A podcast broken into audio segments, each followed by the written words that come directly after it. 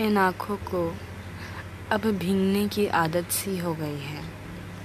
शायद दिल की आग अब बुझने के लिए लफ्ज़ों का नहीं, आंसुओं का सहारा लेती है।